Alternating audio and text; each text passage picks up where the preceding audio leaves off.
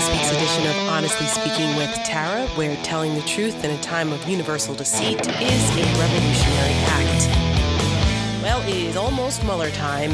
Mueller is, Robert Mueller is finally going to testify this week, coming up on Wednesday, and everyone's waiting with bated breath, but uh, I don't know. I don't know what to expect, but I'm going to talk about a little bit of a preview of the Mueller hearings coming up. And I have David Swerdlick, who is an assistant editor at the Washington Post and also a fellow CNN contributor. He's going to be on with me to talk about a few things, including a bit of his thoughts on Mueller and uh, also talking about this ongoing feud with Trump and the squad. It's still going on, folks. A week plus later, it's still going on with no signs of slowing down. The president has continued to tweet. There's been all kinds of things in the last week that have just escalated this really ugly situation. I, I just, I'm exhausted. I'm exhausted. This is so exhausting. Are the American people exhausted of this yet? I don't know. I don't know. But it, it's it's becoming just really depressing. it is. I mean, every once in a while, you just kind of throw up your hands and you go, Are we really here? Is this really happening? And that's how I felt most of last week as this, this squad squabble has continued. It's been nuts. It was bad enough that the president sent out a tweet, not this Sunday, the week before, telling these four freshman congressmen to go back to where they came from, to their crime infested places they came from. That was bad enough.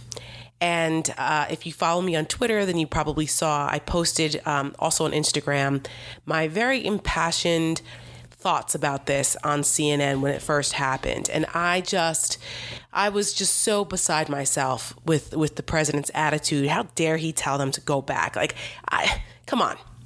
That's just such a racist trope. Everybody knows it. And anyone trying to say that it's not, they're just deluding themselves. They're bullshitting people, trying to gaslight them into thinking that there was no racial motive behind what he said.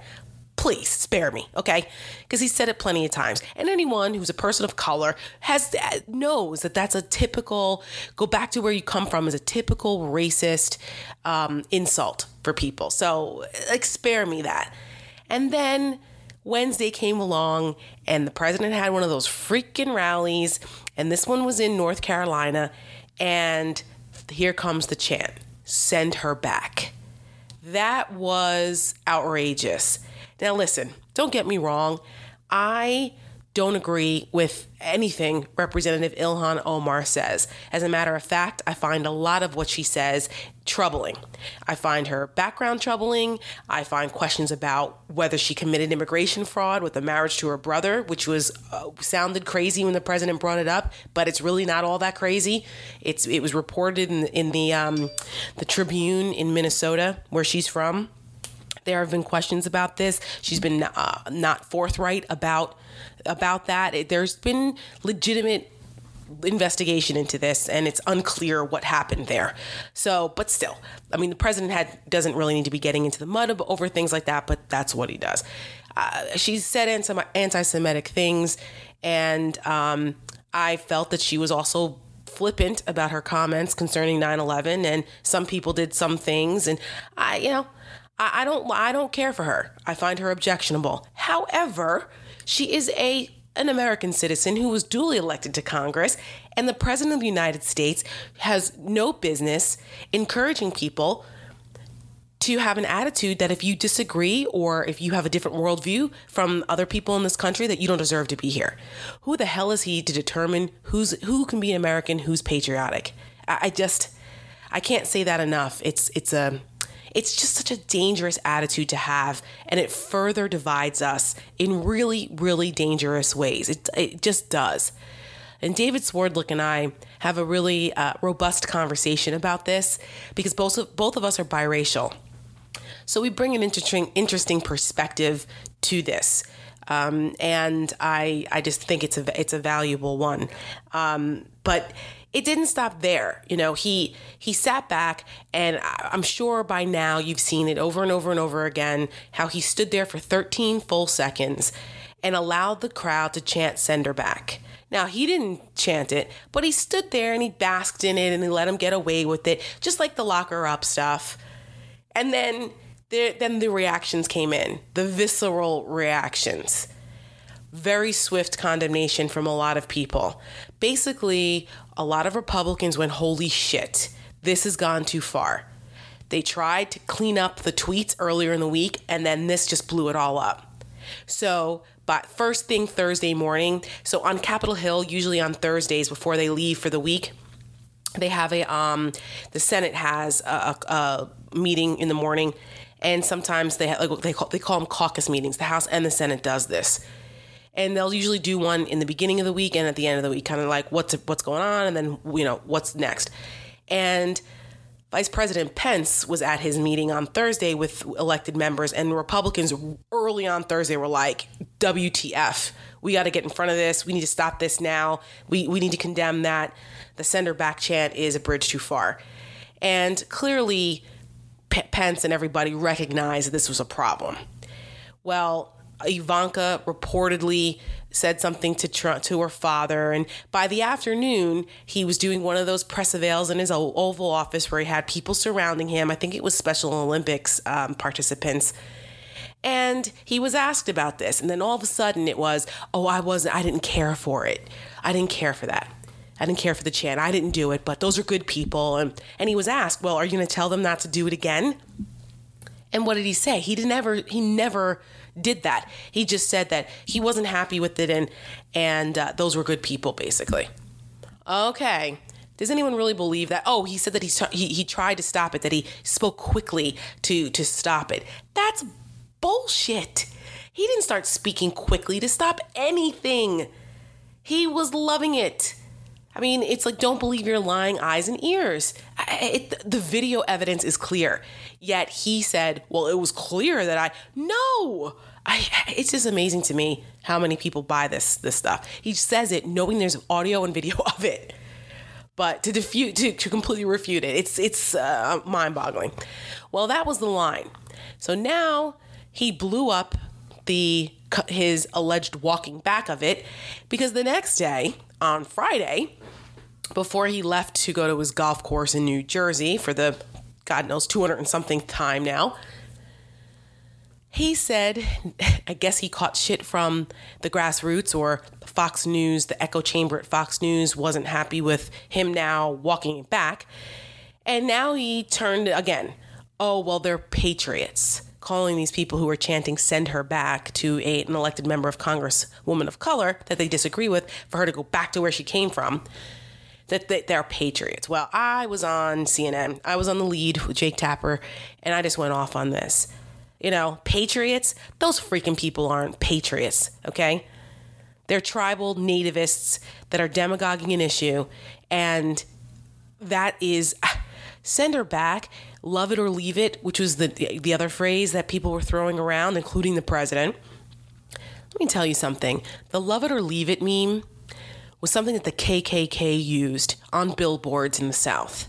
Yes, it exists. There's pictures of it. Google it if you don't believe me. Google KKK, love it or leave it. Were, those people patriots? According to Donald Trump's definition, apparently they were.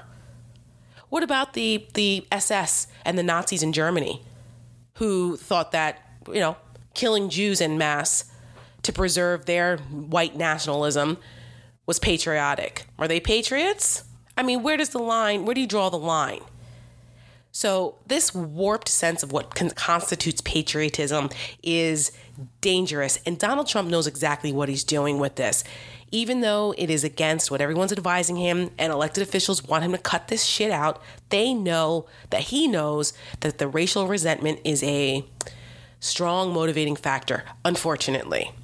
But at what cost? What cost, man? Like, I'm telling you, this strategy is so dangerous. I just, I don't know. I don't know what it's going to take. I mean, we already saw tiki torches in, in Charlottesville and a woman lost her life. I, it's, um, how far is this going to go? It's just so irresponsible. And he is a demagogue. He's a dangerous demagogue. And he's exploiting these racial resentments and weaponizing them politically in ways that I just I just don't know how it ends. And I have to say that over the weekend, I, you know, a lot of people have written a lot of things and and had commentary about this about how that meme of go back to where you came from, it didn't only apply to people of color, it applied to Italians and Irish and other immigrants who came into this country. That was something that was a common um, insult. So it hit home for more people than just people of color. But yet the Republicans, and the Republicans know this, but they, and which is why they didn't want to take it head on. So instead of calling Trump and what he's done racist, which it is, I'm sorry, I don't throw that term around lightly, but in this case, it's freaking textbook racism. They've tried to change it around to make it about the squad's ideology.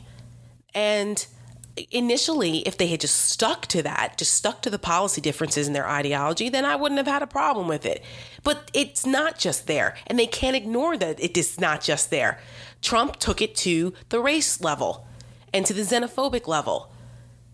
But they are insisting that that's not what he meant. Well, no, stop telling us what he meant. We heard what the hell he said and how he said, and he said these things before. We see how he's acted whether it's calling NFL players sons of bitches and telling them they can leave the country, which he said, to um, uh, Judge Curiel because he's uh, of Mexican heritage, he can't be a fair, impartial judge. He's from Indiana, by the way. I mean, the list is long; it's lengthy. And you saw some of some of Trump's acolytes and his minions going on the Sunday shows over the weekend, including that freaking mini brown shirt wannabe Stephen Miller.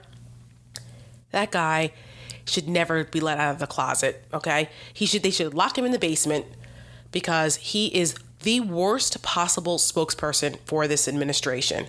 I mean, he's angry, he is insulting, he's condescending as hell, and um, he, he's just he's awful. And Chris Wallace, good kudos to him, good for him, challenged Stephen Miller on the statements he was making trying to defend Trump and trying to claim Trump said something different than what he did or said. And Chris Wallace held him to account. But somebody else, Liz Cheney, daughter of Dick Cheney, and I'm sure he's not uh, beloved by most of those of you that are listening to me.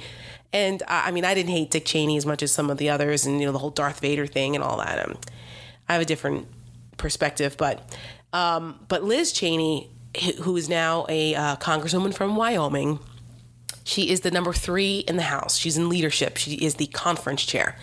And the conference chair is responsible for the messaging. They're the messaging arm of the caucus.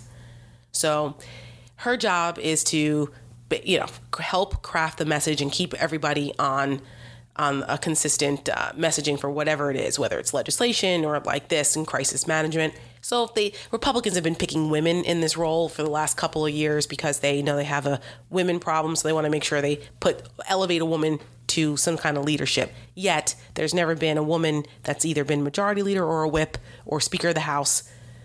They can only seem to get past get to conference chair number three, I guess. Whatever. Let me tell you how obnoxious Liz Cheney was on Face the Nation. She was rude. She was like pulling a mini Kellyanne. That kind of tactic where she would talk over Margaret Brennan, who's the host of Face the Nation on Sundays. And she's a tough interviewer, by the way. I, I actually like her. Um, but she wouldn't let her finish the question. And when Margaret was challenging her on facts about what Trump actually said and tweeted, she would just talk over her, then then turn around and say, "Well, you're not giving me a chance to answer the question." Oh, you're not giving her a chance to get it out because you don't want it. You don't want people to hear the facts of what Trump said because it just makes you look stupid trying to defend it or turn it around. It was so infuriating to watch. Oh my God well, you guys don't want to talk about anything else but race and this, and you don't want to talk about the economy or policies. And Margaret was like, we'd love to, except the president of the United States isn't talking about those things. He's the one that's tweeting out crazy shit, basically, you know? And she's like, we're reporting on what the president is saying. Yeah, we'd love to talk about those things, but that's not what the president is saying. So maybe you need to take it up with him. Yeah, it was, it's just frustrating. But it's important for people to be informed and to know what they see in front of them and what they're, you know, what's being reported. Trump went after the, the, the Washington Post again because they kind of did a tick-tock on how the whole send them back stuff unfolded last week. And anytime he does that, um, it's usually that means that the story was accurate because he freaks out and goes on these Twitter temper tantrums about stuff. So anytime you see Josh Dawsey or the Washington Post on a byline or Maggie Haberman for the New York Times, you can pretty much, and there's a few others that are excellent White House reporters, you can pretty much count on the fact that it's accurate. They um, they have great sourcing, so so the president's all upset about being outed on this and and it's and he's still going. He went after the, the them again the, the the squad calling them not too smart and racist and bad for the country and all this. Again now here we are 8 days and counting with this BS oh. But let me say on the flip side of this too. Like I said, I'm no fan of the squad or what they stand for, but I will defend them as elected members of Congress against these attacks that I think are irresponsible and dangerous. Um, but they're not helping themselves. Nancy Pelosi is really trying to do the best that she can to keep this Democratic caucus together. Their singular focus should be defeating Donald Trump in 2020. Instead, she now has to, because Trump is smartly trying to make them the face of the Democratic Party. That's smart politics. Not the race part, but the calling them socialist and, and saying that they're going to destroy the country from with their policies, all that. I mean, a little hyperbolic, but but smart to get people ginned up and making them. There are only four out of you know 300 Democrats between the House and the Senate, but they're the face of it now, and they're getting all the attention. And Nancy Pelosi, you know, she's like, oh, if you guys, can you guys just like shut the hell up for a little bit and let this blow over and let me handle this? Because it's it's giving it's it's hurting the Democrats overall. The more that these four are in the news, I mean, yes, they look like victims to a little a little bit, but in the places that Democrats need to win, they are a lightning rod. It's not going to help them. And Nancy Pelosi knows this. When Rashida Tlaib goes in front of the NAACP convention, like she did and says that I'm not going anywhere until I impeach Donald Trump, that's not helpful. I know it looks like they're fighting back and they need to defend their honor, but that kind of stuff that that's there hitting back, it just it just gives credence to what Trump is saying, and it's not a good look. That's just my opinion. Just my opinion. And interestingly, over the weekend, um, this uh, Democrat consultant, his name is Tim Wise. He he put out a thread, this really really comprehensive thread on Twitter. I suggest you guys go and take a look at it, where he talks about uh, as a consultant he worked on the campaign in Louisiana against David Duke when he ran for Senate and governor back in 90, 91, 92. And that was the last time that the Republicans were really faced with a flat out, unapologetic racist that was running. And the party, including President Bush, George H.W. Bush at the time, Bush 41, they were swift in their condemnation and said there was no room in the party for anyone like that. And he was basically shunned without unequivocally. There was none of this mealy mouthed, tiptoeing around shit like there is going on today concerning Trump. And Tim Wise talks about the strategy that they had, what worked and what didn't. And he said that in a case like this, where you have someone who basically is an existential threat to the proper order of things, that arguing over policies, prescriptions, and specifics and this and that isn't going to work because people don't care. They don't care about that stuff more. They don't care about that as much as they care about how this person makes them feel. And when people are and he's saying that that applies to today what's going on with trump you're not going to beat trump by out trying to out policy paper him he won without any real policy prescriptions or specifics so the way to beat him is to show people that it's not worth it is it worth it this style of governing, the division, the ripping away of our fabric, the division, all that, is that worth it? Is that is that making the country better off? Are you better off? Yeah, your 401k may be doing well, but at what cost? And they have to paint that picture and hammer that home. And I thought that was interesting. I agree with him. We can't let Trump get away with this because he's fundamentally changing the way our entire system is is uh, our, our republic is functioning. It's not functioning properly. And people, as Americans, the way our system is set up, we are ultimately responsible for the government we get. Um, I just found it very interesting, and I'm like, yeah, that's what we need to do. We've got to hammer that home in a way that's relatable.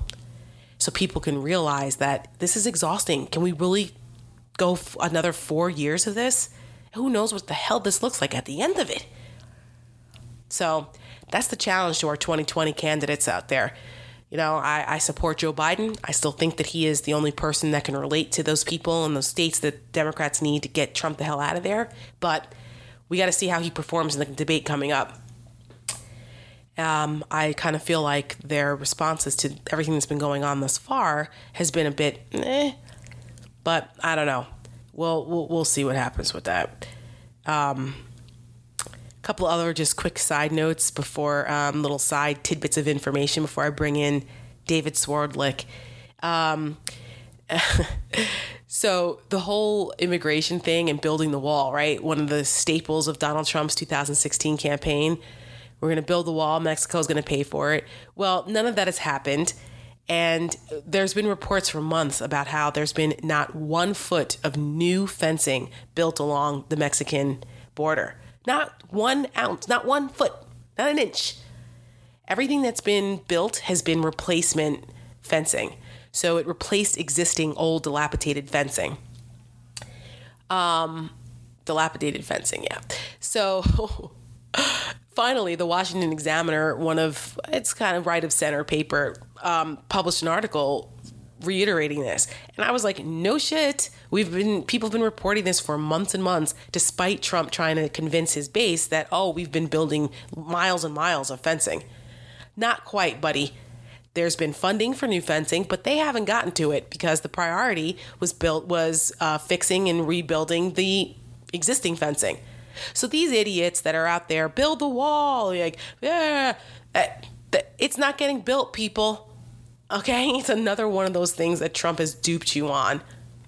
They claim the government, the, the DHS claims they're going to get 400 plus miles of new fencing built. Okay, we'll see. By the time 2020 comes around, bullshit. There's no way. They can't even get the permitting for it that fast. Trust me. I was there working in Congress in 2007 when they passed the Secure Fence Act, which was 700 miles of fencing. It took them 10 years to get that. So please. I just think that's funny. because It's just another one of the con cons that Trump has pulled on these people. Uh, other interesting news he's very upset with Dan Coats, apparently. Who is Dan Coats? He's a former senator. He's currently the director of national intelligence. The DNI is responsible for overseeing all of the intelligence agencies. I've always been kind of a skeptic about that position. It was created after 9 11, and it just felt redundant to me, but it, it is a, a position nonetheless. And uh, you never really hear much about what Dan Coats is doing because he's basically been neutered. And uh, Trump now, and, and, Dan Coats doesn't exactly agree with everything Trump has been doing. So I think he hasn't been as outspoken because he's trying to hold on to his job to keep things sane over there. But he said a couple things in, during congressional testimony under oath that Trump wasn't happy with because it contradicted Trump's view of things. And so now he's looking to get rid of him. And guess who has been meeting with Trump? Devin Nunes. Yes, that Devin Nunes, Nunes, the former chairman of the Intelligence Committee, who was up the ass of the president the whole time he was chairman during the Mueller investigation and uh, running over there midnight runs to brief the president on stuff he wasn't supposed to. Nunes is a snake. I'm so glad he lost that chairmanship because the, the Democrats took over the House. Well, he's been meeting with the president, and some speculation is he's lobbying to get that job as DNI director. God help us. God help us if that's the case. Keep an eye on that situation. A couple other quick things. Um, Trump and this. Trump was meeting with the president, uh, the prime minister of Pakistan and he, every time he does these press avails when he has a foreign leader in town, you know, you see them and sitting in the chairs and side by side, and Trump does a press avail. they're doozies every time. And this week was no exception. He stepped in it on so many issues and just really displayed his utter ignorance of foreign policy and world affairs. Uh, this guy doesn't know anything. And I, am sure there were a lot of people in the Pentagon and the State Department banging their heads on their desks listening to Trump during that press avail. He went on about Kashmir, which is one of the most disputed areas in the world between Pakistan and India, super sensitive. He doesn't know anything about the, the geopolitics of that. Sitting there with the Prime Minister of Pakistan sitting next to him, Imran Khan, by the way, who is like a world famous cricket player people probably heard me talking about cricket last week because my husband and I are cricket enthusiasts, and Pakistan is like I think cricket's the the national sport of Pakistan, and their prime minister is like the Derek Jeter of Pakistan. He was. He's retired now. Anyway, just a, an aside. Um, he's sitting there like, what is happening? he talked about Puerto Rico. By the way, there's massive protests going on in Puerto Rico, and that governor Rossello needs to get the hell out of there. He got caught uh, these text messages were uncovered. He he disparaged women and Hurricane Maria survivors and corruption, and he went after Ricky Martin, made homophobic uh, comments. That guy, he's got to go, and he's saying now, I'm not re- I'm not going to resign. I'm not resigning. I'm just not going to run for reelection. But dude, you got to go. There were like 400,000 people protesting in San Juan this week, I, I, when I don't blame them. You don't you don't get away with behaving like that, and it's exposed and think that you're going to be able to govern anything, they need to impeach that guy. If he doesn't, if he won't go, that's what impeachment is for. That guy's the worst. Anyway, Trump talking about how he's the no one's ever been as great to Puerto Rico as he had. I, it just nuts. And then he talked about Afghanistan, how it would be so easy. He could end the war in Afghanistan in 10 days, but he doesn't want to he doesn't want to kill 10 million people. What? Basically implying that he, he could nuke Afghanistan and that's what and that's the way to end it. Ay, ay, ay. This guy, man, I'm telling you, I'm telling you, his domestic policy is bad enough, but the foreign policy stuff is just. he unilaterally has so much power to influence what happens in world affairs. The world is laughing at us. You've got that incident in Iran. Iran's over here seizing oil tankers and escalating that situation. And where where's the United States with our helping our allies? We don't know. Are we a reliable ally now? Our allies don't know that. Britain, France, Germany, can they depend on us? I don't know. Who knows? Trump would rather, you know, get, get have happy hour drinks with uh, Putin and Kim Jong Un, but then he, he he doesn't. He goes after our allies. It's nuts. Well, Trump doesn't drink, but it's uh, I don't know. It's so frustrating. it's so frustrating, this guy. What is he doing to our country? I think that's a good note to bring in my guest for um, honestly speaking this week, assistant editor at the Washington Post and CNN contributor, my colleague David Swerdlick.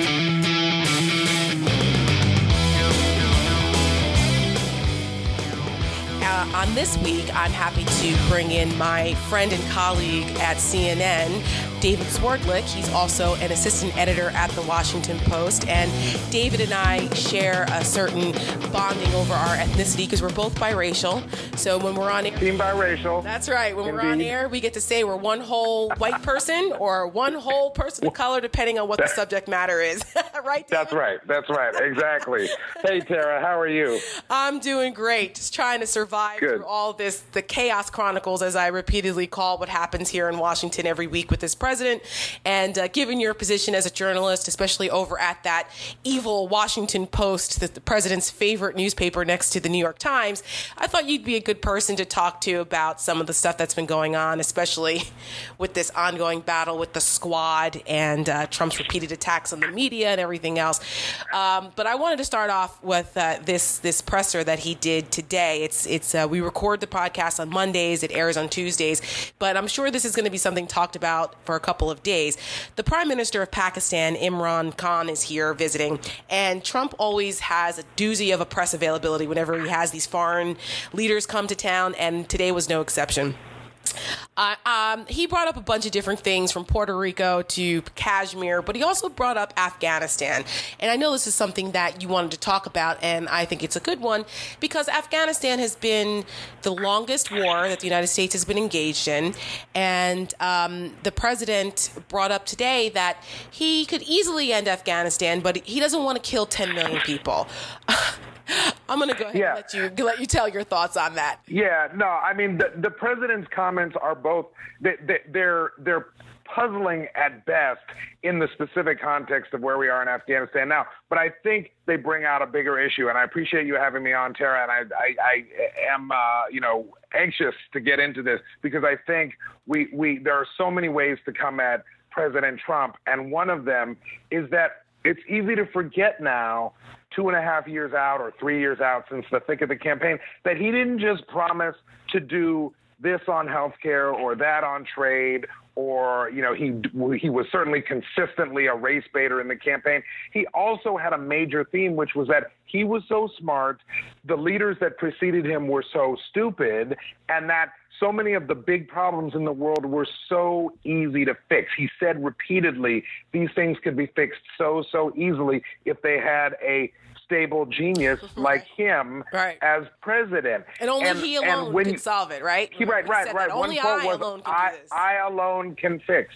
And so when you look at something like what he said about Afghanistan today, it's not merely that you can't do a direct connect between what he says and what the U.S. is actually trying to accomplish, but also that this is his problem. He wants a big headline, a ticker tape parade, a star spangled solution where he's the hero, and it's like, see, uh, you know, everything was so easy. You just needed Donald J. Trump to fix it. And I'm picturing him doing that thing where people like wipe their hands like Pontius Pilate and say, case closed, right? But, the, but the problem is, is that if Afghanistan was easy to fix, Barack Obama would have fixed it already. If it was easy to fix, George W. Bush would have mm-hmm. fixed it already. The Afghanistan is a situation where we got in after 9 11 and did some things right, did some things wrong, but it was a you broke it, you bought it situation where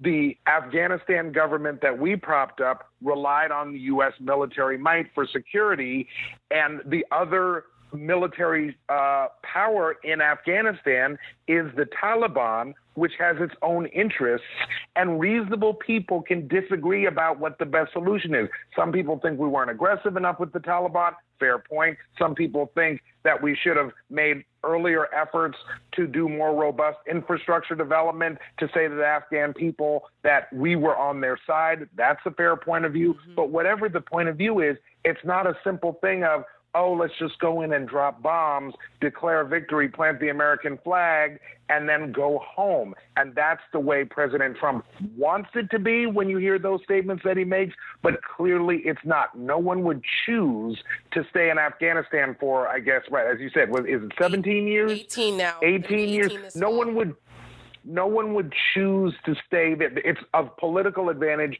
to neither party to be there. But but if we leave, I think most experts would say there would be, uh, at least in the short term, chaos, increased violence. And so the question becomes what is the United States' responsibility? What is the right troop level, et cetera? And when Trump portrays it as, you know, I could kill a bunch of people and be done with this, or I could, you know, listen to all these, you know, uh, mealy mouthed generals who say we have to stay but not really do anything, he's misleading the public about the complexities there. And you know what? That's such a great point, David, because uh, Trump, his entire existence and the way he approaches politics is sim- with like utter simplicity, yeah. right? That's what, but just boiling down, boiling it down to us versus them, easy versus hard, uh, patriotic right. versus not. Like he does mm-hmm. that on purpose. I mean, if I God help me for using the term, the part of the genius of his politics is that yeah. part of it because he knows that the average American doesn't watch or cover or pay attention or know this stuff the way we do because we live it every single day. The average Joe Smith out there in Iowa and Kansas and Alabama Alabama just knows that you know we're going to bomb either bomb those bastards and put a boot in their ass and and defeat them, or what the hell are we still doing there with our American soldiers losing their lives for these ungrateful people in this faraway land that you know helped kill 3,000 Americans in 9/11? Like they don't understand the nuances of foreign policy, and Trump yeah. doesn't either, and he's uninterested in it because Afghanistan is not the only and- thing. Yes, as a minimum, he's not interested in it. And, I think you're you're spot on when you say he has a certain genius when it comes to messaging. And I don't think you should apologize for it at all. you and I have the experience of going on TV night after night and trying to say to people, look, President Trump is not a policy wonk, but he does know how to communicate. And I know you get pushback sometimes because I get the same pushback. And people will say to you on Twitter or whatever, well, how can you say Trump is a good uh, communicator? He doesn't even use proper grammar. And I'm like, but he doesn't understand the granularity of the issue, but he does know how to boil it down in a way Yep. that hits people in the gut. That's right. And that is part of why we find ourselves, why we where we find ourselves. That's why he, Yeah. that's how he got elected. People said Yeah. he's a straight talker and you know he, he he's not a mm-hmm. politician and and these are examples. And we're like yeah but he's lying to you. And he doesn't he's ignorant about things that are really important that the president of the United States should know about. But it doesn't matter because it's all a lot of people's reactions to politics and politicians is emotional. And they feel Yeah. that he's like just like one of them um, which he's so not. And it's uh, which is the which is the the conflict in all this, the contradiction in all of it is that he's absolutely not like any of them. He actually looks down on his supporters as being idiots, and he, uh, you know, and yet they still don't don't see it. It's it's a fascinating dynamic, but Yeah, what what Trump real what Trump realizes is that most people are busy with helping kids with homework, taking kids to soccer practice, going to work, folding laundry, uh, you know, doing the other things that regular people do. They're exhausted by all the nuance, and he comes along and says. It's so easy if you just listen to me, ABC one two three, something like Afghanistan. Why are we there for 18 years? Right. And and instead of saying acknowledging this is hard and I want to see a way through it, uh, people latch on to the idea. Many people latch on to the idea that oh, finally some guy has an easy solution. Yeah, That- no that- doubt. That's right. I, I mean, I, worked for Congressman Dana Rohrabacher, who um, was Mm-hmm. one of the few Republicans who actually has been to Afghanistan, has a relationship with those folks over there. He picked up arms and fought with the Mujahideen against the Russians after he got elected in 1988, against the advice of all of his advisors and friends before he got sworn in as a congressman. So he has a really, he had a really um, unique connection to Afghanistan and, and the Northern Alliance and those folks over there that most people in, in the Congress did not. And his perspective, so I have a, I, I know more about Afghanistan than I thought I ever would. I know more, Right. more about Pashtuns and Tajiks and Uzbeks and the you know 4,500 different tribes there and how diff, why it's so difficult to establish a Western style democracy in a culture like Afghanistan. It's tribal. It's just not. There's a lot going on there, and it's not an easy solution. And um, and and Dana wanted us to get the hell out of there years ago and just let our let let special forces and CIA kind of pay off the, the tribal leaders, keep the peace, we get the Taliban out, and let them rule themselves. But no one wanted to listen. And here we are still now, 2019, and it's still a quagmire.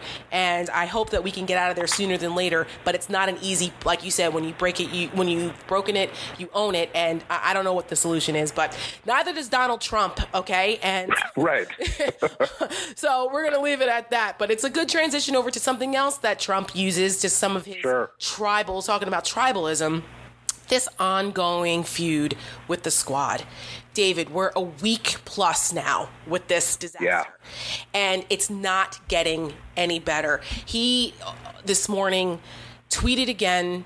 He cannot help himself. They, he will not let this die down, much to the chagrin of most Republican leaders and everybody else, other than maybe his uh, basic instinct tribalism people.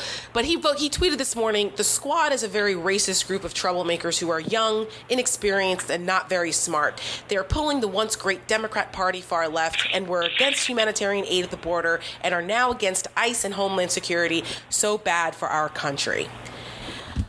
Yeah, and I think that is him him reeling it back to where we were a week plus ago and and reminding us where we were a week plus ago. If you go back two Saturdays, the day before the the infamous uh, "Go back to Africa" tweet, basically. Go back to um, your crime-infested countries. Yes, that. Exactly. if you go back two Saturdays ago, the story was the intramural fight between the four members of the squad Ocasio Cortez, Tlaib, Omar, and Presley against uh, Speaker Pelosi. And uh, you know, the first thing, the point I was trying to make at that time when I was talking to folks on the air was look, let's start from this point of view. Nancy Pelosi is not a racist, and the members of the squad don't think she's a racist. But the members of the squad did kind of let it get public that they thought that they were being dis- disrespected as freshmen women, mem- uh, women of color in her caucus, and they let a sort of an intramural fight about the border supplemental funding bill get out into the open in a way that allowed President Trump to jump in on the side of Nancy Pelosi, of all people, right. and sort of say, oh, how dare these young women of color call Nancy Pelosi uh, a, a, racist, even though they didn't call her a racist. And it's easier for that Trump, uh, President Trump, to formulate that because even though he and Pelosi are on opposite sides politically, he sees her as a contemporary. They're of a similar age. She's she's a wealthy white woman who's been in power for a long time throughout much of his career in the public eye, and he liked that positioning. He took it too far from a certain point of view with those go back to Africa tweets. And then the last week, we've seen him spend trying to calibrate how much racism is the right amount of racism. right. It was working for him, but then when his crowd did the send her back chance, he said he didn't like it, but then he saw that now he had sort of sold out his own supporters, so he went back to calling them patriots. And now with that tweet that you just read a minute ago, which is from this morning, I think what the president is is sort of signaling is the way out of this is to paint the squad as racist to take the spotlight off himself as someone who was tweeting racist things. I don't know how this is going to play out over the course of this week, but clearly we're going into our second week of this. Right, which is, um, I'm sure the Republican leadership, they, they, which are, who are a bunch of cowards in my opinion, and I've said this repeatedly, but right. they, but you know, because privately they uh, all kvetch over Trump and say they're like despondent over the things that he says and does because they know better, but they will never say it publicly. And then sometimes they come right. out with these little half-assed condemnations without taking it to you know, oh, well, he's not a racist, but it was racially insensitive or it was inappropriate or whatever nonsense, so that they don't get the wrath of Trump. Um, yeah, but it's it's. It, this is the calculation, and I think that there he he because he crossed the line, it, it went too far. Now I think it's smart politics to make the squad the face of the Democratic Party because Nancy Pelosi has no longer become is no longer the boogeyman that she used to be. It, when I was back, Correct. you know, when we were doing Republican uh, campaigns and things like that, it was all about Nancy Pelosi being the boogeyman. Not anymore. It's these women. And, uh, you know, as a conservative, I, I find a lot of what they stand for to be objectionable and problematic. And no, I don't want the vision of America that they have. Uh, but that they he by making it almost a color a race issue otherizing them is where it goes too far like you go after their socialist policies or their attacks on israel the anti-semitic things that have been said fair game but don't go after don't the racial part of this is what makes this just so dangerous in my opinion. It's it's um it brings back a very ugly history. It brings back an ugly history and i think again the president's tweets two sundays ago one thing that sort of jarred people, even though we've all become sort of numb to the president saying things that are uh, at a minimum gross uh, and if, if not worse, the s-hole countries mm-hmm. and, uh, you know, him saying, uh, you know, things, you know, sexist things about women. You know, I we we've almost forgotten it at this point. But the the Megyn Kelly comment where he said, you know, blood coming out of her wherever, yeah. which I don't think was I don't think was a mistake. I think he was talking about. Uh, uh, you know, uh, her menstrual cycle, for lack of, of a more dignified way yep. of putting it. Uh, there's such a litany of these comments that we forget. And I think that it, to some people initially, the go back tweets sounded like just more of the same. But as you said, when people of color hear these things, when you hear them, when I hear them, when other people of color or journalists of color hear them, we understand these as not just a, a typical Trump vulgarity, but a taunt that immigrants, other people of color have heard as kids on the playground um, as uh, as a way of essentially saying, I don't care that these four congresswomen are elected and took the same oath of office that I took. They're not worthy of the kind of Americanness, the kind of white Americanness that I ascribe to myself and my supporters, or right. the, the bulk of my supporters. And he's essentially saying that because of who they are, not what they believe, that they're kind of second class citizens.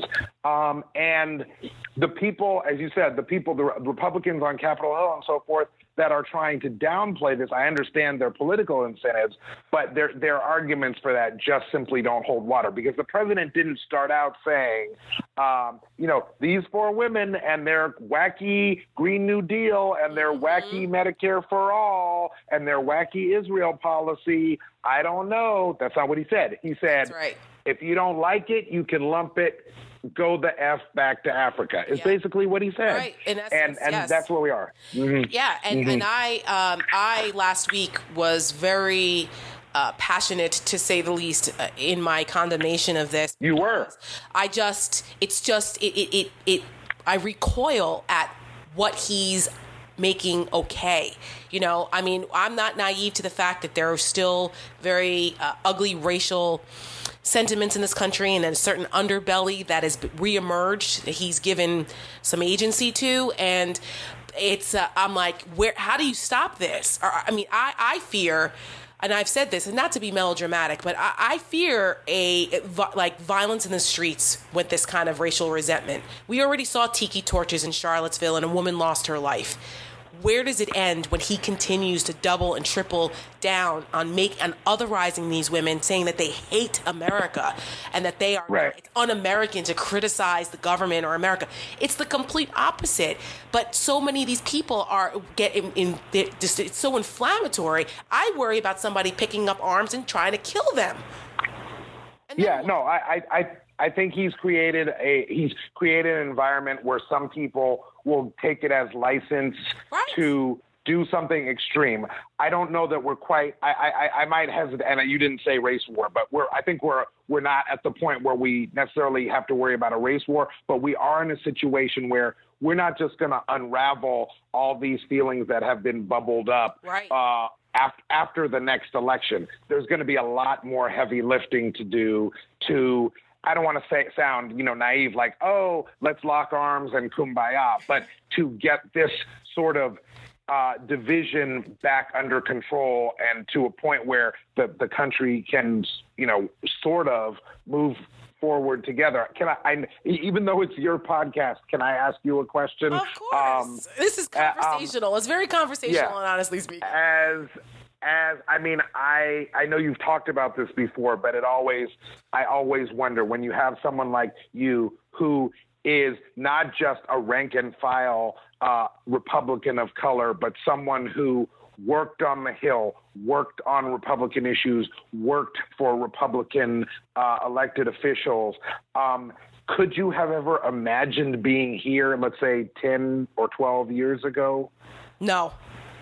No. Okay. Yeah. No, no yeah. absolutely not. I, I, often speak of during the 2016 campaign, my uh-huh. experience in South Carolina during the primary, where I was in the room with Nikki Haley, Tim Scott, and uh-huh. Marco Rubio when they locked arms on stage when before Rubio had jumped, uh, dropped out of the race, and thinking to myself, "This is the future of the Republican Party."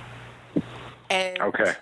after the demise of Rubio and just the you know the the way that Trump ran away with the nomination and, and eventually the election and the way that Republicans fell in line with him has been one of the most disheartening, dismaying, upsetting, disappointing uh, experiences of my 20 plus years of political um, work with the Republican Party. I, I struggle with staying in the party every day, watching what's going on.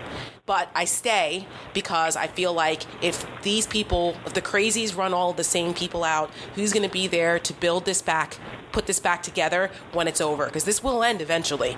And we need two functioning parties in this country. It's the way our system works. And I, I refuse to let all of these people just ruin the party um, where, to the point where they go the way of the Whigs. It may actually, it may end up that way. It may be irreparable, but I'm still holding on to hope that there are. You're not ready to give up yet. Right. That's right. Got There's it. enough people Got it. that can Okay, no. rebuild it. Yeah. That's really interesting. No, no, I, I, I understand exactly what you're saying. because the principles Um, aren't any different. You know, like the what makes the what made makes me a conservative and a Republican policy wise, and the principles they aren't any different. It's just that the people now who are in charge of this have lost their freaking minds and have become hypocrites and no longer apply those principles. But the Yeah. principles I haven't mean, changed.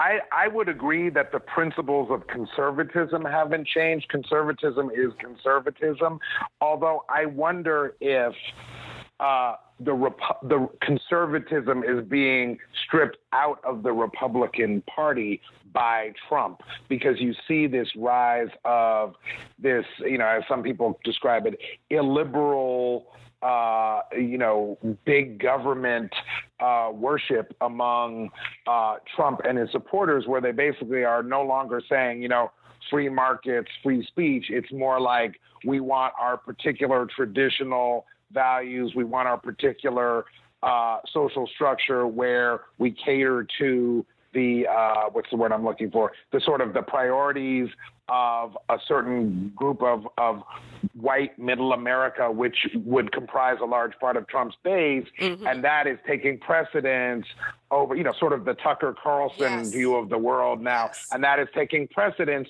over the idea of smaller government, individual liberty, Yep. Uh, you know, capitalism, et cetera. Right, like that's the part of Um, it that's so shocking to me. Like I, I you know, there's always going to be that element where they they pay, play into racial politics and kind of the lowest common denominator, but that didn't used to be the dominant part of the party. I mean, uh, watching where our, where we are with deficits, uh, the trade war and protectionism, like stalwart things, going after our CIA and uh, FBI and uh, you know law enforcement this way, Right. foreign policy, like certain things that were Republican, you know, stalwart issues go right out the window. Family values. I mean, the evangelicals and their hypocrisy with their support of Trump is one of the most despicable aspects of all of this. I, I am um, over the evangelical community right now. I don't even want to look. Yeah. At that. Um, that like I- you know, let me- that is like that part I would never have uh, anticipated.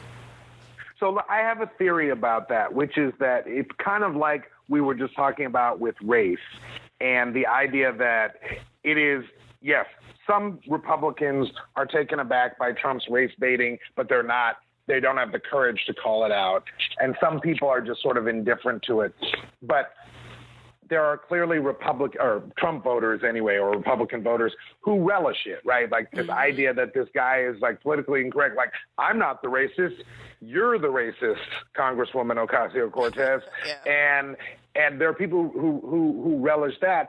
I also think when you talk about family values, there's a similar dynamic at play where, of course, no one's going to come out and say, yes, it's good that Trump has been married three times as, as opposed to one time. Not that there's anything, you know, I'm, I don't judge people who've been divorced, but I know there are some people who do.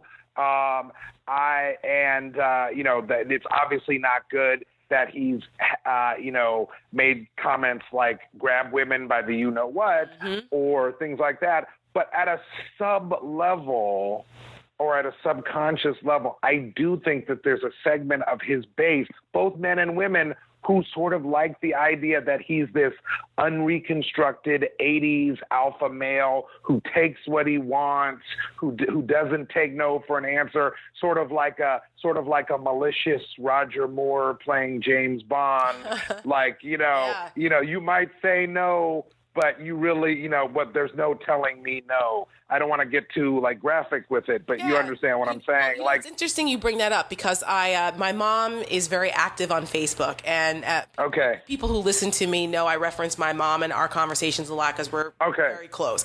And as you should. And I've met your mom, and I- Yes. and, she was lovely. I Thank enjoyed you. meeting. Everybody loves my mom. Um, so, but my mom is, uh, I always say, and you wonder where I get it from. I mean, I'm, I am my mother's child through and through. And Right. so she argues, she gets into these Facebook spats often because she's like a another super never Trumper, and right, and she tells it like it is. She sure does. And uh, one of my uh, old high school classmates is on my page, and he's a big Trump supporter. And it, my mom was debating about this recent spat with the the, the squad and, and the way Trump has behaved and the, the horrible right. things that he said. And he, this guy brought up the fact that people like Trump because he is the pure definition of masculinity. And yeah, that, that's what I'm saying. Right, and yep. that and and how women like that, you know. And I was like, uh, we horrified that this is this guy's view of what constitutes masculinity. Like this is what makes a man. And when when I look at Trump, I see the complete opposite. I see an insecure little boy who's uh, you know a narcissist that's so insecure that he right. needs that. Right. That's why he needs the attention. Um, definitely not my definition of a man or my mother's. But to your point, a lot of people apparently see him like that and i think what a dysfunctional twisted view of masculinity if that's if they're looking holding up donald trump as the alpha male that that's a, fascinating study i think in behavioral science yeah no I, I, really do think that's a piece again i'm not saying this is the majority of right. his supporters but enough but there's definitely an element mm-hmm. of his supporters even among people who consider themselves uh, you know family values people or uh, evangelical Christians and the like who see this as like this is what a man should be. Like right. no doesn't no doesn't mean no. If if you're a real man like Donald Trump, no always means yes. Un- and and yep. and and it's uh and and they may not articulate it that way, but I think there's there's a vibe of that going on here. No question. Yeah, yeah. it's. Uh, yeah. I, I, was saying the other day to my husband that I would love to be in a, a, political psychology class or some kind of psychology class back in college again, with a professor using Trump as the as the subject because there will be. I think there's plenty of material for years to come to study on all of these things from malignant narcissism to masculinity to why people follow him to cults to deprogramming. Like there are so many things that you could use Trump as an example for, and what a fascinating time from from an academic perspective studying this. But yeah, I think that's right. To, I think we, that's we right. have to live through it. Um, I just want to talk. Speaking of living through it, you know, you work for the Washington Post, as I mentioned. Yeah. As you know, as an assistant editor there, and the Post is on the receiving end of a lot of Trump's uh, fire when he goes after the media because the Post and the Times have been kicking ass when it comes to covering Trump and uncovering yeah. things going on, and he can't stand it. And part of his part of his um, uh, tactic is to discredit the media from the very beginning because why? The media is there to be the watchdog, hold people accountable, and if you start to discredit that source and get people not to believe it, then no one will ever hold you accountable, and that's where we are. It's very, um, very Nazi Germany like with the way they he they they did the similar things, calling the press the Lügen press, the lying press. I've mentioned that before, but at the yeah. Post, um, he also has a bug up his ass about Jeff Bezos because Jeff mm-hmm. Bezos owns the Post. Can you please explain to people that Jeff Bezos has zero operational day to day control, decision making of the Post, so that people understand that there is nothing going on between you know, Jeff Bezos isn't telling you guys what to write, what not to write, what to cover, because I think people don't often understand that dynamic. Sure. No, I'm glad you brought this up. I, I try not to say too much about it, obviously, because uh, since I work for the newspaper that Jeff Bezos owns, I'm not a you know a neutral observer. But I but I I'm happy I'm happy to answer that question you know in this narrow way. Right. A couple of things. First of all. Uh, Jeff Bezos is, as far as I know, at least recently, the wealthiest man in the world. He he is this the chairman of Amazon, uh, a, a huge company that affects so many of our lives. But the Washington Post is not part of Amazon. The Washington Post is part of Jeff Bezos's private holdings. We're not a subsidiary or uh, uh, an affiliate of Amazon in any way. He owns us separately. That's number one. Mm-hmm. Number two is that, of course, like any business owner, he has input into the running of the business because he owns the business. But to your point, and I think this is a valuable point for uh, your listeners, uh, Tara, right. Jeff Bezos doesn't tell us what stories to run. I've never been told that we can or can't run a story because Jeff Bezos did or didn't like it. And the other thing that's important to remember is that we are led by Marty Baron, who is regarded as, if not the best newspaper editor in America, one of the two or three best newspaper editors in America. To to put him in context uh, and remind listeners, uh, if anybody has seen the movie Spotlight uh, about the uh, Boston Globe covering the uh, Catholic Church scandal, uh, Marty Baron is a character in that movie, which is based on true events, played by Liev Schreiber.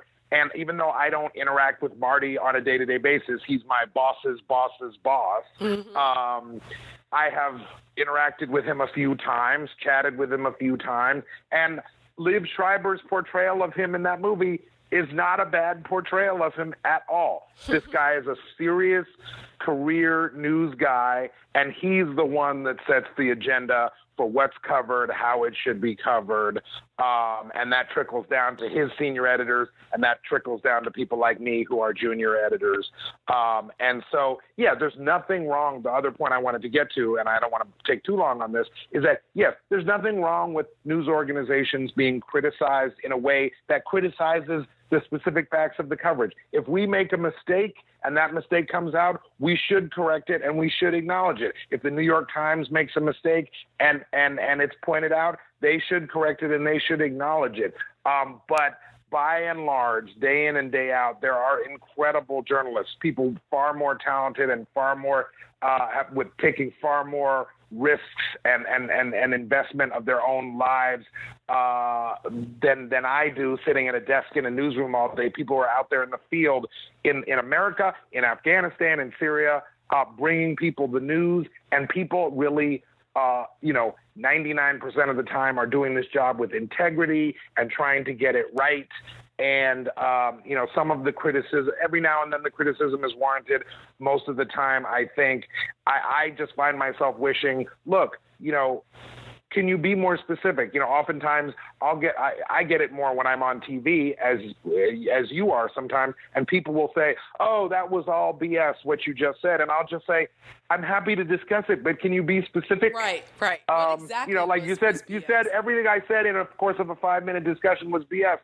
If you can tell me what specific thing I said that you thought was specifically factually wrong, I'm happy to discuss it. But if you just say everything out of your mouth was BS, it's harder for me to be like, you know, well, what, what do you mean?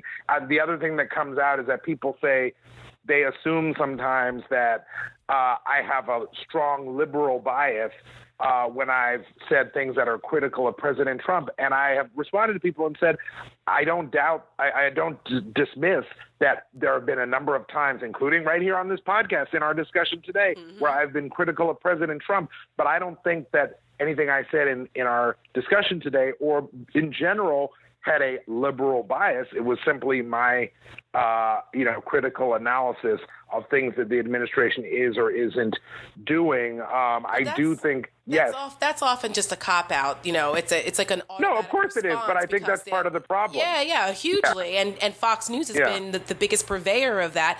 And there were that there was legitimate and still is concern over whether certain news organizations present things from a certain point of view. I think that there's always been valid criticism of that, um, but not all. It's not always just because it's critical or holding people to account or calling Trump out when he lies or or or pointing out things that are just not factual. That's not a liberal bias. That's being honest. No, it's not liberal bias. Right. That's no, that, that's not right. liberal bias. You know? And and again, that goes back to my point where, where the way I try and engage with readers and listeners is, look, you know, again, yes, studies have been done if you major news gathering organizations, yes, there have been studies that have shown that there are more people that lean left of center in some of the organizations, and that oftentimes uh, you know, there are individual stories where, you know, people on the right of center of the spectrum feel aggrieved by them. But I, I continue to say to people, if, if a story comes out and you say there's, there was something presented that story as a fact and it was not a fact, that's absolutely worth pointing out. But if it's just that you didn't like what the sort of gist of the story was, well, you might want to think about why the gist of that story was the gist of that story. Right. Um, and and that, and that you know you you as the news consumer, not you, but like, Yeah. but you know, The news collective. consumers have to use their powers of critical reasoning too. That's part of being in a free country. You read a story and you evaluate it for what it is. Maybe you think some of it is right. Maybe you think some of it is wrong. But unless something in there is factually inaccurate, which does happen sometimes, you have to sort of take your ownership as a reader or a listener or a citizen and say, okay, I take this information and what it is, and I move on.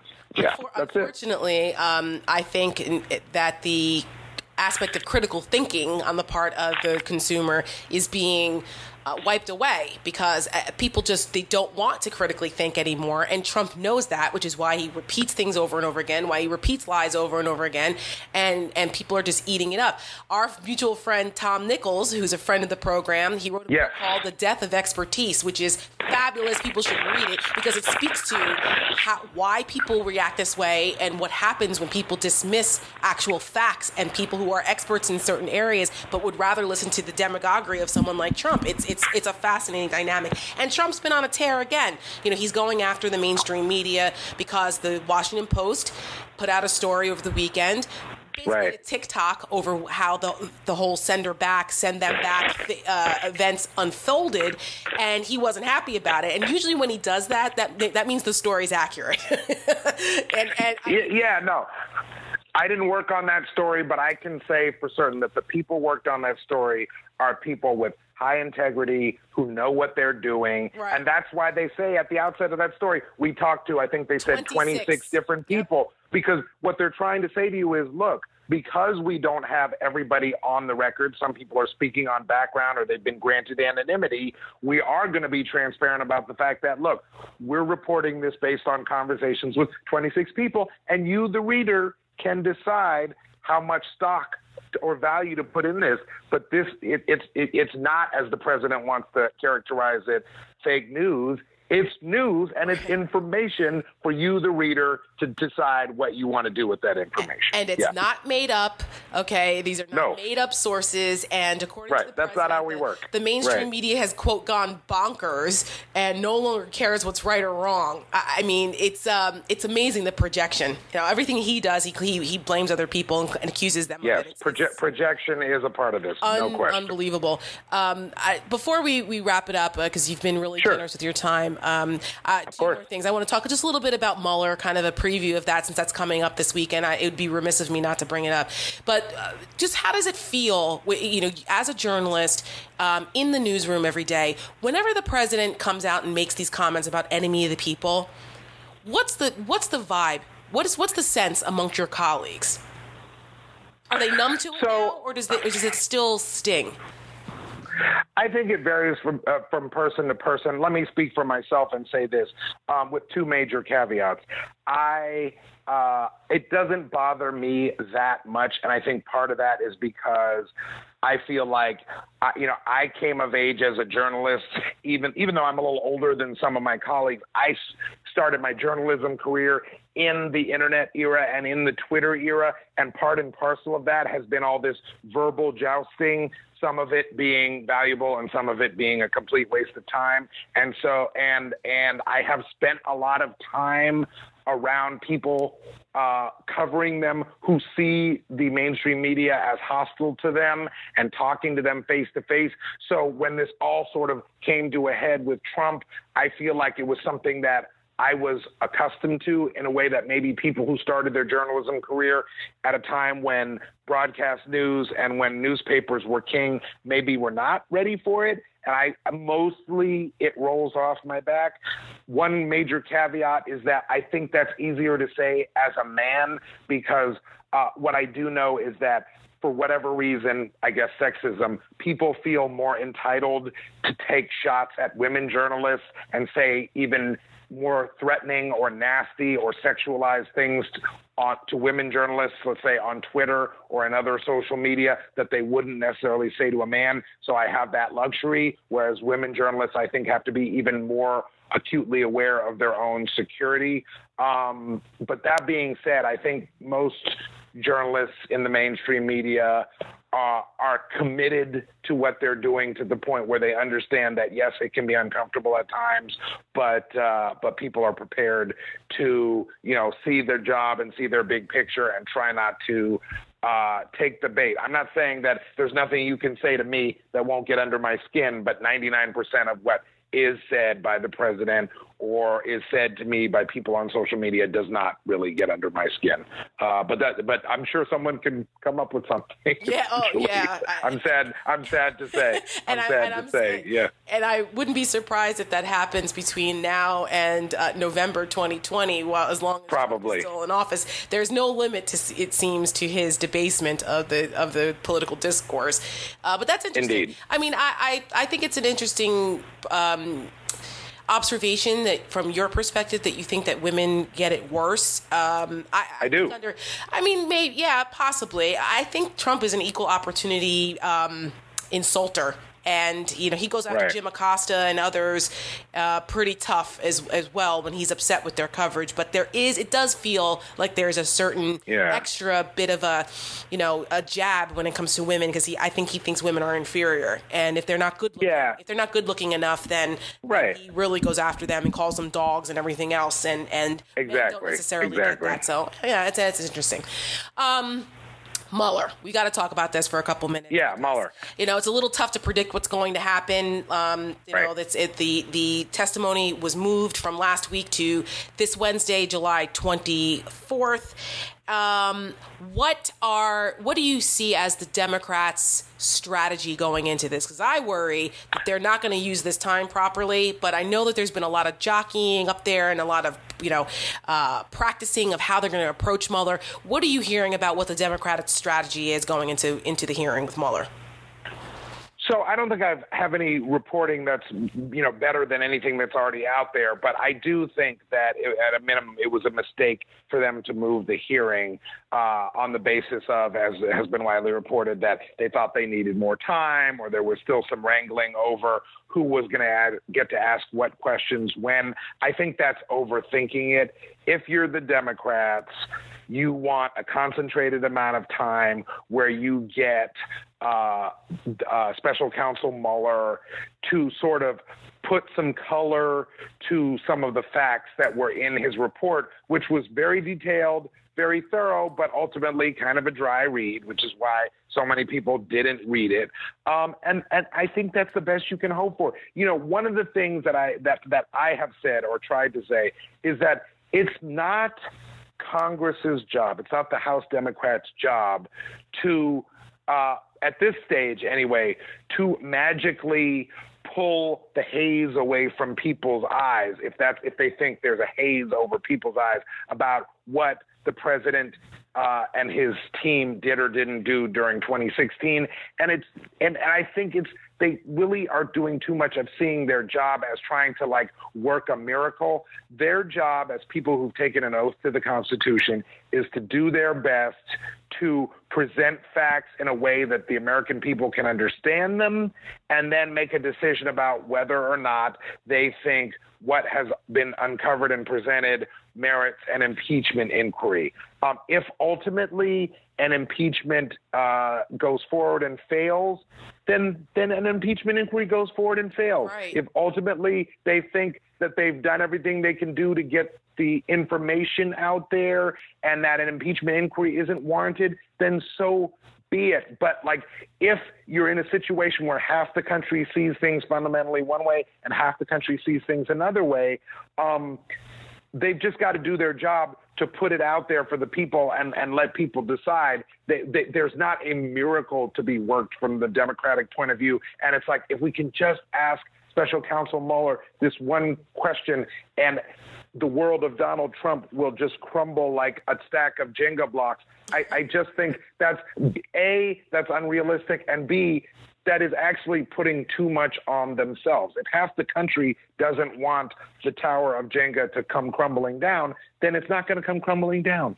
Uh, and, and, and people have to sort of get their hands around it. it, it in the same way that, um, uh, in the same way that uh, you know you go into 2020 as a Democrat, and again, I'm not I'm not taking a side here, just trying to look at it from the Democrats' point of view. You go into 2020 and you say, look, we have 20 candidates. We don't have anybody who's a generational talent like Barack Obama. So you just say, let's pick the best of the rest and move forward with the best campaign.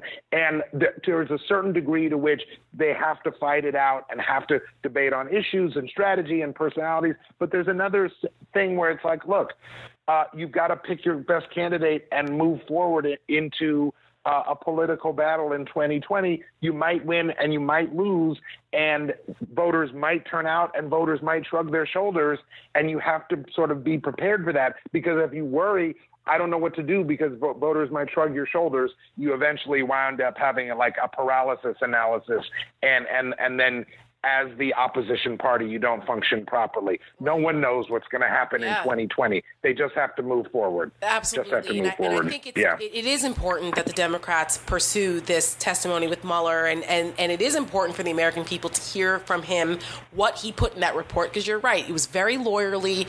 I mean, it was a fascinating read if you if you were dedicated to taking the time to read the 448 pages, which most right. people were you know were not. But it's pretty clear that the president of the United States engaged in misconduct that any most people who weren't president would have been indicted for. And that's why federal prosecutors or former ones came out and wrote that letter, you know, signed on to a, th- a, thousand of them signed on and said, yeah, in our opinion, it meets the, the elements of obstruction of justice and other things. And he would have been uh, indicted if it, if it hadn't been for this Office of Legal Counsel memo from the Department of Justice saying the president can't be indicted. Those are important things I think the American people should know, whether, as Nixon said, their president is a crook. And the only way to do that yeah. in our system is through hearings and opening up an impeachment inquiry, which they should do. Um, but I think the Democrats have pussyfooted around for so many months now with this that it's out of the American um, psyche right now. Nobody cares about the Mueller report anymore. It right. came out in April. This is July heading into August, and then they're going to head into August recess at the end of the week where they're gone for a month. No, I, I just think the timing of this, they've wasted so much time. They've lost a lot of opportunity. Yeah, I, I, I, I look, I, I I'm not sure I know what ultimately is the best strategy, but I would certainly agree with you that they have wasted a lot of time on things that are sort of outside of their control, trying to play by Robert's Rules of Order or you know right. Marquis of, of Queensberry rules, and, and where and and uh, the administration, the White House, the Attorney General are playing real, real brass knuckles hardball, and uh, like all my mixed metaphors there, and uh, and uh, and it, it's it's has been sort of a mismatch. Um, right, you just need a few questions. If from the point of view of the Democrats, if you think wrongdoing has been done, you need a few questions to the special counsel. You know, okay, special counsel Mueller, Donald Trump Jr. Uh, had this 2016 Trump Tower meeting. You ultimately found that it didn't rise to the level of a campaign finance violation. You found that it didn't rise to the level of conspiracy to defraud the United States. Please explain why. Right. Question one. Right. Uh, you know, you you you you know, we know that Don McGahn was, based on his own testimony, was told or strongly encouraged to get rid of you as special counsel, uh, but uh, you didn't find obstruction of justice. Why not? Um, right, you know, did I, you find obstruction of justice, but felt as yeah. though you couldn't charge it because of the Office of Legal Counsel memorandum? That's right. what they, and they need to, get... every single instance of those 10 where it's pretty clear, they need to ask Mueller, uh, here in your report, you have, you lay out the three elements that must be met, and it, it appears as though they were in fact met. Why did you, was it because of the OLC memo that you did not recommend indictment. That, I mean, they need yeah. because it's got to be clear because it hasn't been. And I just think Mueller has been a reluctant witness, not because he's right. um, uh, picking sides or he just he doesn't want to pick sides. He doesn't want it to be political, which is why he's a reluctant witness. But at this point, right. I just feel that it's his it's his obligation to come and explain. oh yeah, yeah. the American people. He's got to do it. Yeah, I will. We're going to see it everybody's got everybody's got a role to play here. Congress has to ask the right questions. The Democrats in the House have to ask the right questions. Republicans in both houses have to ask themselves: uh, are they going to be partisan or are they going to look at this objectively? Oh, well, we already um, the answer to that one. Right. voters have to voters have to ask themselves if they're going to do their job as citizens, which is to be informed and take this stuff seriously.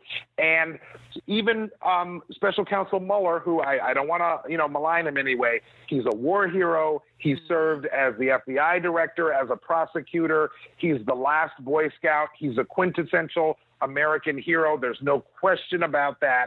But even with that stellar resume, and even recognizing that he made a sacrifice to come back into the public square and take on this investigation, which by all accounts he did uh, with professionalism, he does have a little obligation on, on himself too to say, look, if I don't give at least a few enlightening answers, I, again, I don't mean making stuff up or spinning it, right. but if I don't enlighten people a little bit on what we found in our report, what was the point in me doing the report? Uh, at some exactly. point. Exactly. Yeah, you know, and so everybody's got a part to play. Uh, you know, we as journalists do, we as commentators do, but right down to the citizens. Citizens, I understand that someone who has to take their kids to soccer practice and work two jobs probably can't take the time to read the entire report, but maybe as a citizen, it's your sort of obligation to read a couple of news articles that summarize the report and familiarize yourself with that so that when you vote next year, whether you vote for Trump or whether you vote for the Democrat or whether you vote for someone else, you you you are doing it with a basis of information. And I think uh, if people understand that everybody has a part to play, then uh, I don't want to be like, oh, then it'll all work out. The end, rainbow, you know, and lock arms, kumbaya. But but that is how the system is supposed to work. That's how yeah. it's supposed to work. Well, I guess right. we, we, we shall see, which seems to be the, we, we, we, indeed we mantra. shall see. we right, shall see, right, my right. friend. David Swerdlick from the Washington Post. Thank you so much, my friend, for uh, spending some time with me, chatting. A great conversation. And, Thanks for uh, having me. This was fun. Thank you. We'll, we'll we'll do it again because I'm sure there'll be an occasion for us to chat again. Oh yeah. There's just never a dull moment with this freaking president and this administration administration, and we're still still a year and a half away from the election. David Swerdlick. Okay, and and, and, and, and, oh, okay, thanks, Sarah. Okay, bye. Goodbye.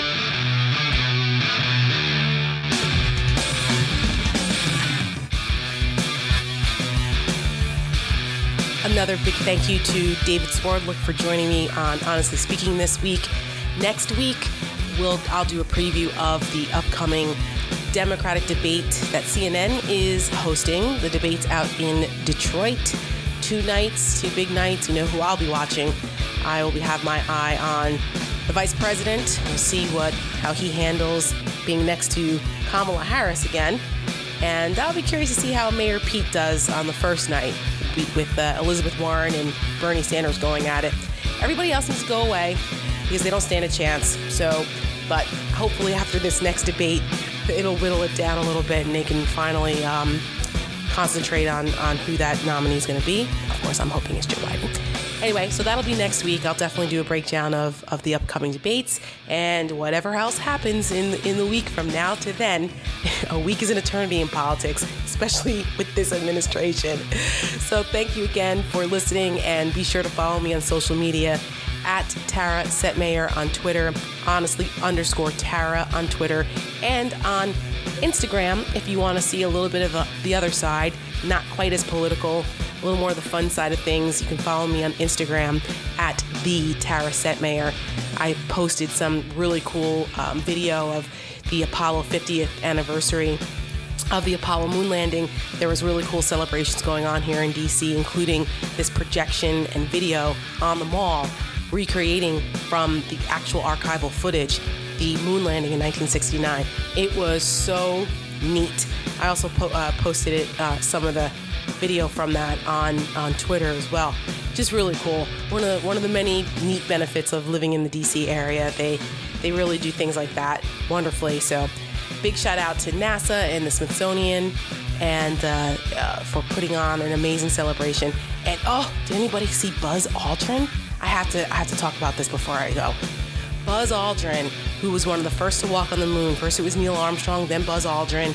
And you know, you got these idiots out here who think that the moon landing was faked and it was filmed in a Hollywood studio. It wasn't. It was real. Anyway, and one of these guys was following Buzz Aldrin around last week at a hotel and harassing him and call and try to get him to swear on a Bible that that he walked on the moon and then he called him um, a liar and a thief. He started to say thief and Buzz Aldrin cold clocked this dude with a, with a right hook. Buzz Aldrin's like 80 something years old. And I have to say, good for him. I mean, I don't like to advocate violence, but sometimes somebody deserves to get a pop in the mouth, and that guy sure enough did. Buzz Aldrin is a national hero, okay? And you're gonna harass him and, and say that he's a liar and a thief and a coward, I think he said too. Yeah, so anyway, good for you, Buzz. That'll teach him. anyway, um, that's it. Be sure to uh, tune in for next week's episode, and I'll see you then.